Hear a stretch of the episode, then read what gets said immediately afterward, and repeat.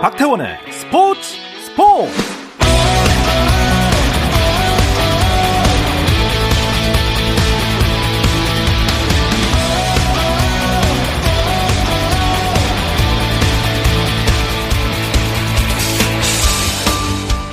다시 올림픽 이야기가 있는 저녁 어떠신가요? 아나운서 박태원입니다. 겨울 축제는 아직 끝나지 않았습니다. 이번에는 동계 패럴림픽이 기다리고 있습니다. 3월 4일부터 13일까지 열흘 동안 중국 베이징과 옌칭, 장자커우에서는 인간 승리의 감동의 드라마가 펼쳐질 예정인데요. 그래서 오늘은요. 알고 봐야 꿀잼이라는 올림픽과 조금 다른 패럴림픽 이야기를 준비했습니다. 스포츠 스포츠가 준비한 2022 베이징 동계 패럴림픽 이야기 패럴림픽 클래스 잠시 후에 시작합니다.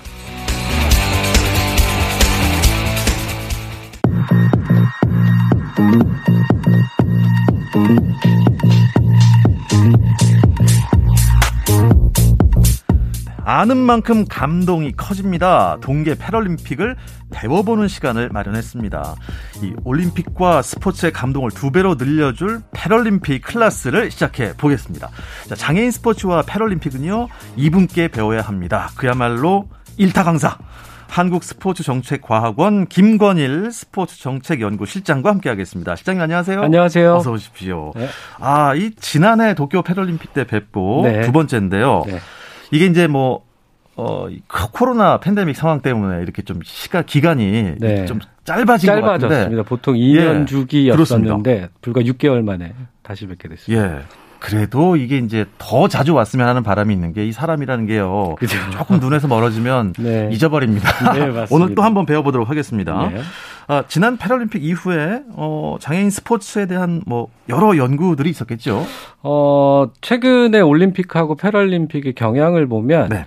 어, 전반적으로 경기력 향, 형, 경기력 수준이 이제 상향 평준화되고 있기 때문에 네. 각국에서 이 경기력의 최대 퍼포먼스를 내기 위해서 관련 연구들이 굉장히 활발하게 지원이 되고 있고 네. 또 관련 예산들도 많이 증액이 되고 있습니다.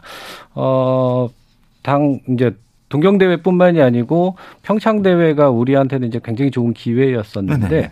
관련해서 또 AR, VR 뭐 많이 들어보셨을 겁니다. 네. 거기에 해당하는 실제 실물형 경기 장비도 많이 개발이 됐고요. 뭐 가까운 나라 일본 같은 경우에도 관련 예산을 많이 증액을 시키면서 선수들의 퍼포먼스 향상에 많이 투자를 하고 있습니다. 우리 선수들도 그에 대한 혜택을 음. 현재 많이 받고 있습니다. 아, 다행이군요. 네. 그래도 이제 관심이 더 있어야 투자도 좀 활발하게 이루어질 것 그렇습니다. 같은 생각이 들어요. 네. 당시에 이제 하계 올림픽, 하계 패럴림픽에서는 보치아, 골볼 네. 이런 종목을 배웠는데 그렇죠. 겨우 좀 알아가나 했더니 네. 동계에는 또 새로운 종목들이 있지 않겠습니까? 그렇습니다. 어, 하계 종목은 보치아 지금 말씀하신 대로 보치아나 골볼 같은 경우에는 비장애인 종목에는 없죠. 없습니다. 근데 이제 예. 동계 종목 같은 경우에는 종목이 동일합니다.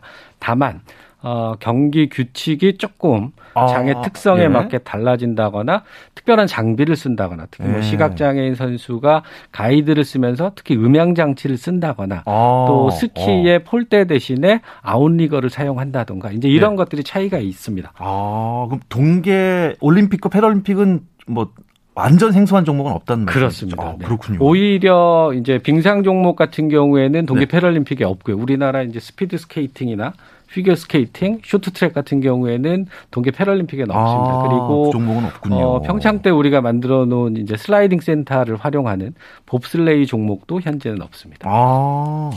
근데 뭐 여러 가지 종목도 좀 없는 종목도 있고 여건상 이 동계 종목 장애인 인구도 적을 것 같습니다. 그렇습니다. 지금 현재의 이제 선수단 참가 규모만 보더라도 어, 도쿄 하계 패럴림픽에 한 만 천 명 정도 참가를 했거든요. 네. 근데 이번 베이징 대회는 한 오천 명 정도. 아. 그리고 우리 선수단 네. 역시도 도쿄 올림픽 비장애인 올림픽에 한 237명, 그다음에 패럴림픽에 한 85명인데 네.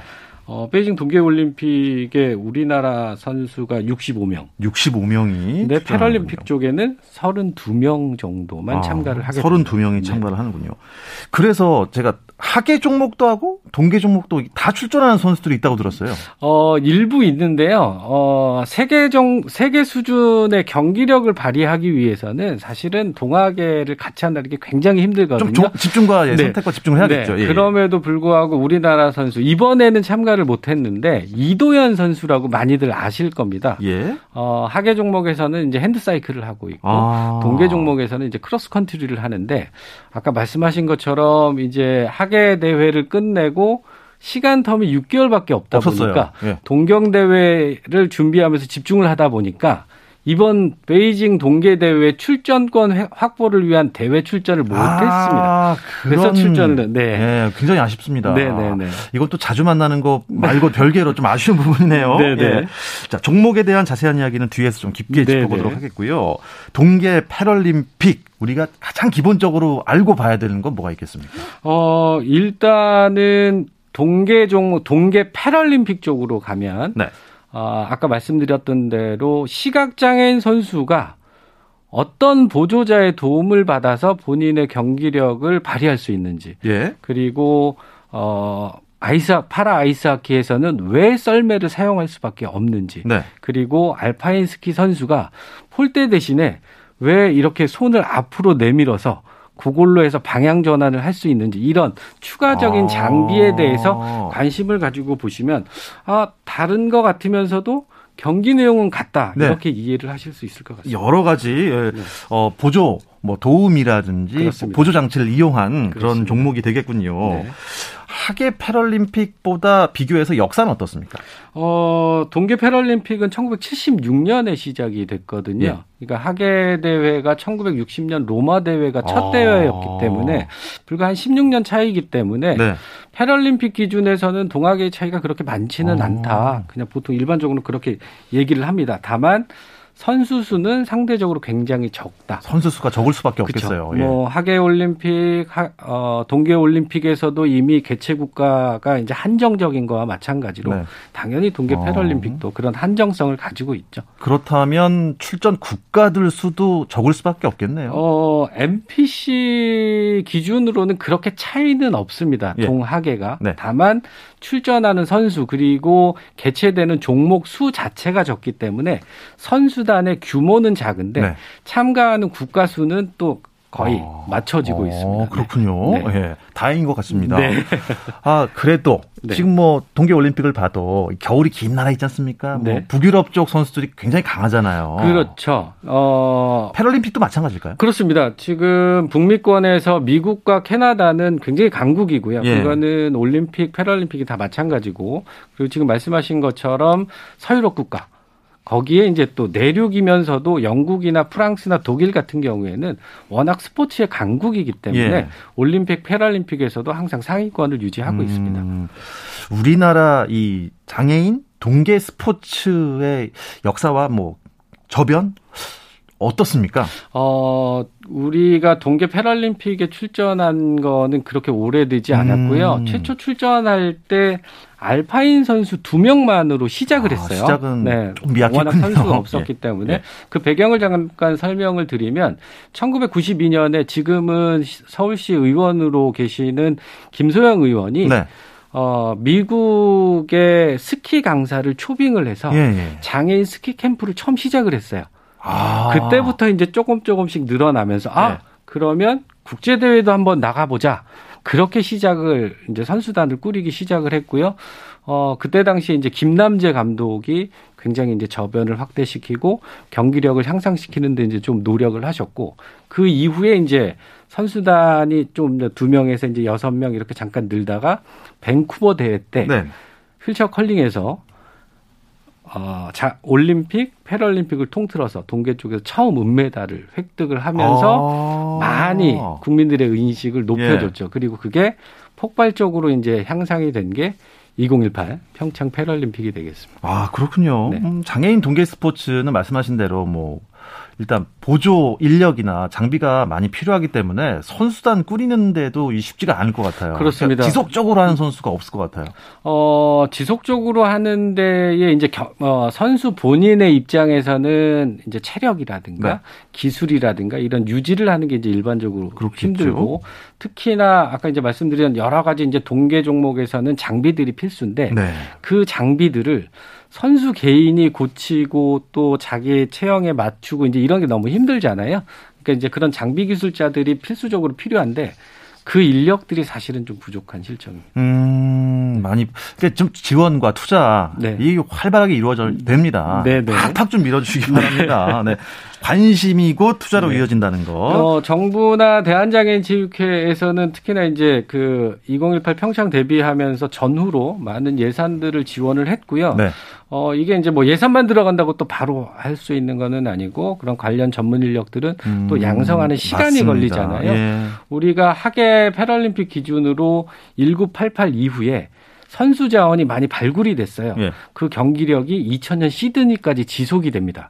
그러니까 아. 아마 2018 평창에서 발굴된 선수나 전문 인력들이 향후 몇 년간은 아, 10년 이상 기여를 할 수 있을 아. 거라고 봅니다. 그렇군요. 네. 음, 말씀하신 대로 컬링에서 메달을 어, 땄던 말씀을 하셨고 네. 2002년이 그때가 언제죠? 솔트레이크인가요? 네. 한상민 선수. 한상민 네. 선수. 기억나요? 네네. 네. 메달 땄어요. 맞습니다. 한상민 선수가 그 마찬가지로 어, 알파인 스키에서 올림픽과 패럴림픽을 통틀어서 최초의 은메달을 땄죠. 근데 이제 한상민 선수하고 개인적으로 인터뷰를 해보면 내가 젊어서 겁이 없었다. 네. 안개가 굉장히 많이 낀 네. 경기장이었고 그냥 평소에 연습한 대로 그냥 밀고 내려왔다. 아, 잘안 보여도. 네, 다른 선수들이 이제 많이 네. 미끄러지기도 했고 예. 이제만 그랬었는데 한상민 선수가 이제 그거를 뚫고 내려온 거죠. 아, 그 한상민 선수가 어떻게 네. 보면은 우리나라 그 동계 스키 쪽에 맞습니다. 이 코를 뚫어준 거예요. 네, 네, 예. 네, 맞습니다. 네, 올림픽에서도 메달이 그 전까지 없었지 않습니까? 그렇습니다. 어, 네, 네. 대단한 실력자인 어, 백부가 네. 두둑한 한상민 선수. 맞습니다. 저랑은 좀 친분이 있는데. 아, 그러신가요? 예. 네. 제가 그 도쿄 하게 패럴림픽 네. 개막식 그 저희가 이제 방송을 하면서 네. 패널로 아, 한상민 네네. 선수가 나오셨었어요. 아, 네, 제가 미처 방송을 못 봤습니다. 자기도 그때 당시 이번에 베이징 동계에 나갑니다. 네. 얘기를 하더라고요. 네네. 네. 그러면 지금 몇 년째 나가는 거죠? 어, 오, 이번 출전이면 아마 다섯 번째로 다섯 번째. 제가 기억합니다. 20년? 야. 네, 그렇죠. 횟수로 20년. 그러니까 20, 본인이 네. 어, 체력이라든가 기술을 유지하기도 굉장히 힘든. 그렇죠. 네, 거고. 40대 중반이 맞습니다. 넘었지 않습니까? 그리고 이제 아까 말씀드린 대로 어, 전체 국가들의 선수들이 이제 경기력이 상향 평준화되고 있기 때문에 아마도 모르긴 몰라도 20년 음. 전보다 한상민 선수가 오히려 기술적으로 더 세련됐을 수도 있어요. 예. 그럼에도 불구하고 다른 나라 선수들이 더 많이 아. 네, 급속히 아, 성장할 좀, 수도 있고. 어, 나이가 들어서 겁이 좀 생긴 거 아니에요? 그럴 수도 있을까요? 아, 한상민 선수. 예. 네. 아, 보고 싶습니다. 네. 그런데 그만큼 한상민 선수 이후에 네. 계속 그 세대 교체가 안 됐다는 얘기도 될 수 있어요. 그렇습니다. 지금 선수 자원 시간을 보면 이제 패럴림픽 종목 중에 그 소치 대회에서 알파인 스키에 포함이 됐다가 평창에서 이제 독립적으로 나온 게 이제 스노보드 종목이거든요. 네. 최근에 국내 등록 선수들을 보면 스노보드가 급속하게 선수 수가 늘었어요. 아, 늘었습니까? 네. 어, 다행이네요. 한 600여 명 네. 정도 되는 걸로 제가 기억을 하고 있는데 다른 종목이 이제 10명 내외인데도 불구하고 스노보드가 이제 급속하게 늘었고 젊은 선수들이 굉장히 많이 관심을 갖는다고 그럽니다. 근데 이제 아쉽게도 말씀하신 것처럼 한상민 선수의 후배들이 많이 관심을 가지고 이 종목에 이제 참여를 해줘야 되는데 그렇게 쉽게 발굴되지는 않아서 한 음. 10명 내외 정도? 네. 네. 그래도 어, 어떻습니까? 우리가 대규모 선수단을 꾸리기 시작한 이후 물론 뭐 홈 어드밴테이지가 있었겠지만 평창에서 좀 한을 좀 풀지 않았습니까? 그렇습니다. 네. 뭐 홈 어드밴티지라고 얘기를 하지만 홈 어드밴티지는 사실은 어, 출전 쿼터를 따지 못한 선수들에게 기회를 주는 어드밴티지 이외에는 네. 사실은 이제 뭐 심판의 재량권 뭐 이런 게 이제 보이지 않는 역할을 하기는 합니다. 근데 그것 때문에 저희가 뭐 메달을 땄다거나 이제 좋은 기량을 선보인 거는 아니고요. 그만큼 네. 많이 성장했겠죠. 그렇습니다. 예. 네. 그리고 4년이 흘렀습니다. 네. 이제 진검승부를 할 때가 된것 네, 같아요. 네. 예, 그렇죠. 며칠 안 남았는데 네. 이 베이징 올림픽 동계 올림픽만 봐도 음. 사실 상황이 쇼트트랙도 그랬고 네. 여러 가지 뭐 썰매 종목도 그랬고 맞습니다. 많이 타보지 못해서 네네. 예 많이 힘들 것 같아요 이번에도. 어, 파라아이스 하키는 특히나 심판의 재량권이 굉장히 큽니다. 네. 그러니까 중간 중간에 이제 맥을 끊을 수도 있고요. 뭐뭐 뭐 드리블을 하면서 이제 갑자기 이제 인터셉트를 해서 막 몰고 가는데 네. 반칙 선언을 할 수도 아, 있고 그렇습니까? 뭐, 뭐 굉장히 이제 여러 상황들이 어. 있을 수 있는데 네. 아마 우리나라 대표 선수 중에 이제 주장도 이제 그런 인터뷰를 한 거를 제가 잠깐 봤는데 네. 집중은 경기에만 음. 네, 심판의 어떤 것들이 이제 크게 또 어, 자칫하면 이제 심리적인 문제 때문에 네. 한두 선수가 다운이 되면 특히 이제 팀 종목 같은 경우에는 전반적으로 이제 가라앉을 수도 있기 때문에 음. 그런 거에 신경 쓰지 않고 평소에 연습한 대로 네. 경기에만 집중하는 것이 아마 좋은 성과로 이어질 음. 거라고 봅니다. 제가 이거는 조금 민감한 질문일 수도 있습니다. 아, 일단 아, 장애를 가진 분들이 어, 참여하는 게 패럴림픽 아니겠습니까? 네. 그렇다면 이제 지금 이 코로나 팬데믹 상황에 또 네. 오미크론 변이가 지금 주변에 걸린 사람 정말 많거든요. 맞습니다.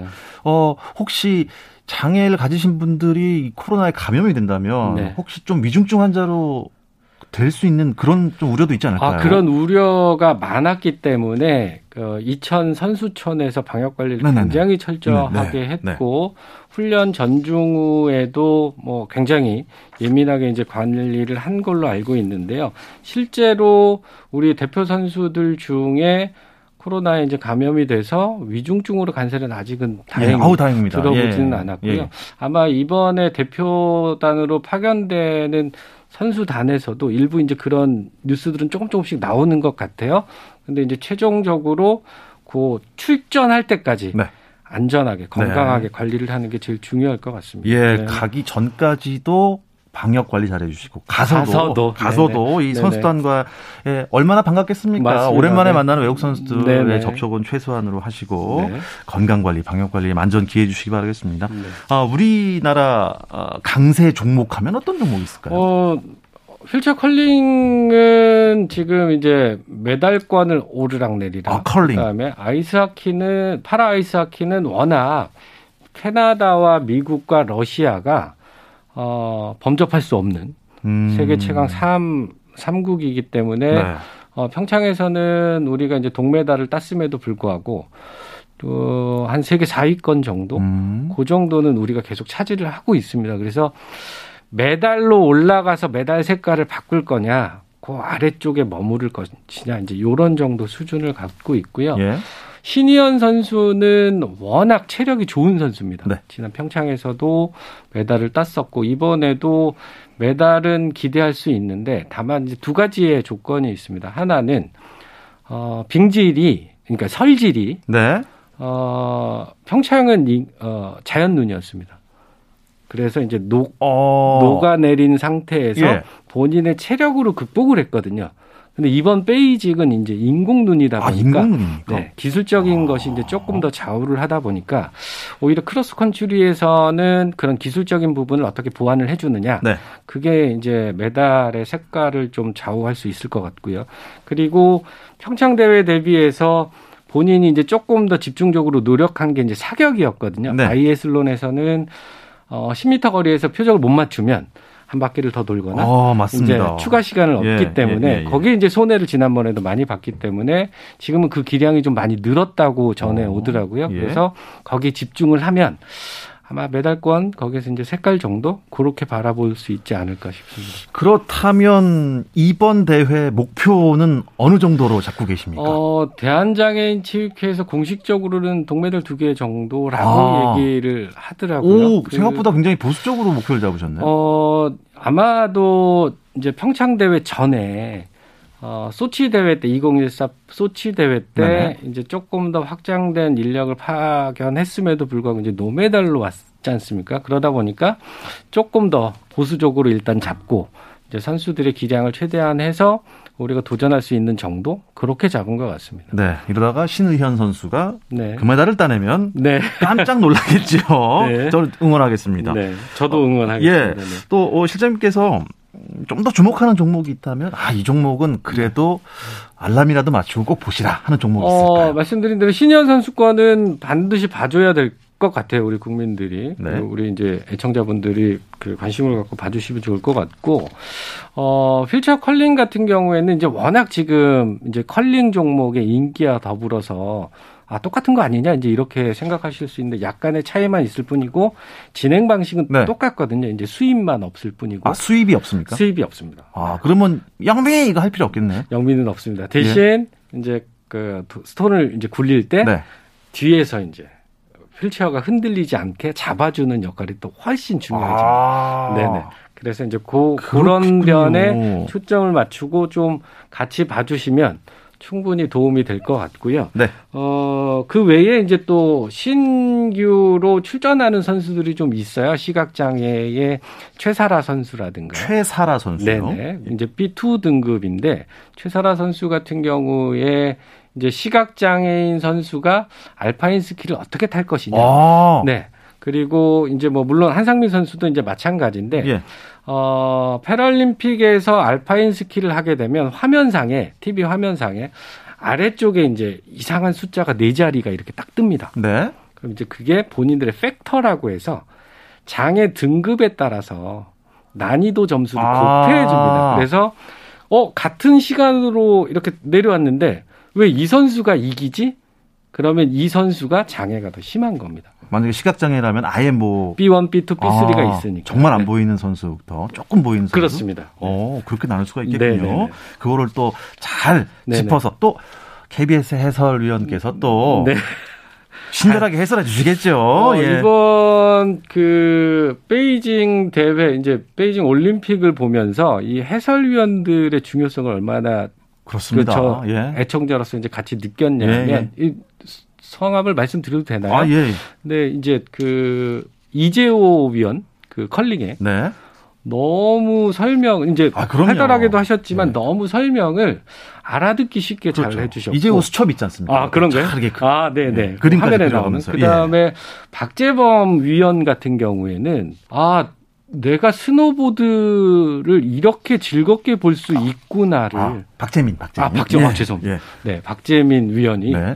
너무 잘 아, 설명을 아, 그렇죠. 해줘서 예. 저희 집에 있는 가족도 갑자기 팬이 됐습니다. 너무 잘 설명을 했어요. 그래서 네. 동계 패럴림픽의 여러 종목들도 아마 KBS가 많이 준비하고 계신 걸로 알고 있는데 그 해설위원들이 음. 어 아마 간단한 설명 또 단 뭐 좀 쉽게 하는 설명 네. 그다음에 조금 더 전문적 전문적인 설명 이렇게 잘 섞어서 설명해 주시면 많은 시청자분들이 더 관심 있게 재미있게 보실 수 있을 것 같습니다. 자, 동계 패럴림픽이 크게 여섯 개 종목으로 구성이 돼 있다고 알고 있는데요. 네. 네 소개를 해 주시죠. 어, 알파인 스키 아까 말씀드렸던 대로 지체 장애인하고 시각 장애인이 같이 참가를 하고요. 그다음에 이제 스노보드 종목이 독립을 했고 그리고 이제 크로스 컨트리 스키, 바이애슬론.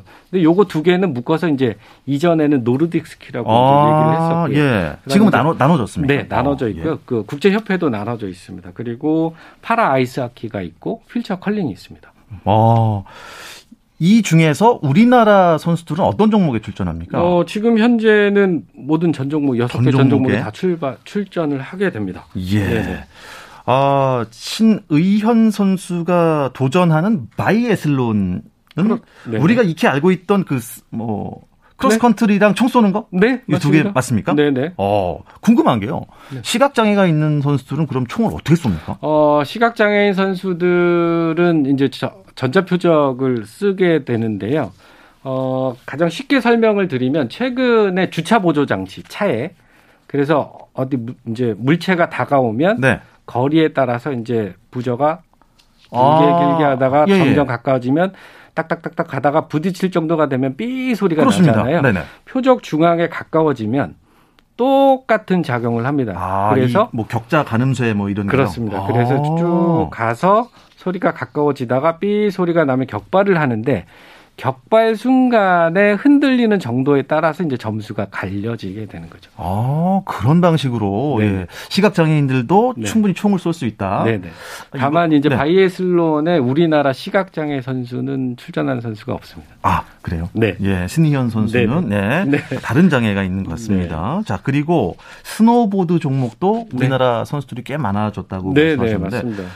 어, 스노보드는 어떻게 타나요? 어, 상지장애 선수하고 이제 하지장애 선수가 타게 되는데요. 네. 상지장애 선수는 뭐 발만 발목만 고정을 하면 되기 때문에 똑같다라고 보시면 되고요. 아. 그다음에 이제 상지 이제 하지장애 선수들은 이제 발이 약간 불편하기 때문에 네. 고정만 시키는데 다만 스탠딩이 가능한 하지장애 선수들입니다. 뭐 우리가 알파인 스키처럼 좌식 스키 거기에 해당하는 좌식 스노보드를 별도로 개발을 한 것이 아니고 스노보드에는 꼭 똑같이 고정을 하게 됩니다. 네. 자, 스노보드도 어 여러 가지 보조 장치로 충분히 탈 수 있다. 네. 예. 그리고 뭐 스피드는 어떻게 어떻습니까? 스피드는 뭐 이제 하프 파이프 타고 막 그러나요?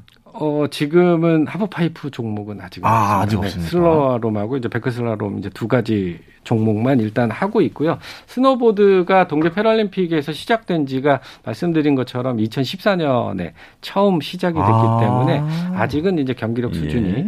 비장애인 패럴림 아니죠 올림픽 동계 올림픽만큼의 수준은 아직은 안 된 상황이고요.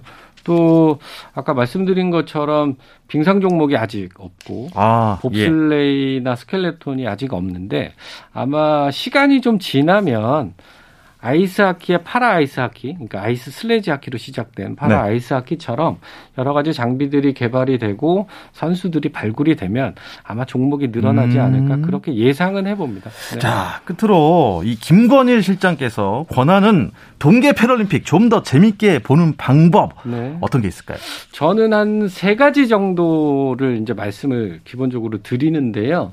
최근에 아까 이제 우리 KBS 해설위원들 이제 말씀도 제가 잠깐 드렸었는데 어 최근에는 쉽게 쉽게 규정 설명을 해놓은 뭐 사이트라든가 뭐뭐 뭐 짤이라고 그러나요? 네. 그런 동영상들이 많이 있기 때문에 내가 보고 싶은 종목이 있으면 그런 것들을 찾아보고 단순하게 이제 일단 경기 규칙을 아는 게 우선 중요하고요. 네. 두 번째는 내가 좋아하는 선수나 팀을 하나 선정하는 겁니다. 음. 어, 아마 이번에는 국가대표 선수들이 출전하기 때문에 그 선수들 중에 누구 하나를 찍는 것도 괜찮을 것 같고. 아, 좋습니다. 그리고 이제 마지막은 요즘에 이제 기회가 굉장히 많거든요. 한번 배워보시라. 아, 이게 예? 굉장히 큰 차이가 있습니다. 아. 한번 해봤느냐, 안 해봤느냐.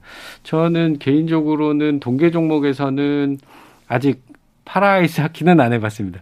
장애인 스키는 직접 가르쳐도 아, 받고, 예. 그다음에 이제 하계 패럴림픽 종목은 거의 다 해봤죠. 그러니까 이제 그 재미를 어, 우리 시청자분들이, 애, 청자분들이 느끼시려면 배울 수 있는 공간이 많이 있기 때문에 최근에는 아, 예. 한번, 한번 배워보시면 좋을 것 같습니다. 네, 우리 선수들 정말 건강하게 멋지게 대회를 마치고 오길 바라면서 오늘 베이징 동계 패럴림픽 이야기 패럴림픽 클래스 아쉽지만 여기서 마치도록 하겠습니다. 한국스포츠정책과학원 김권일 스포츠정책연구실장과 함께했습니다. 고맙습니다. 고맙습니다.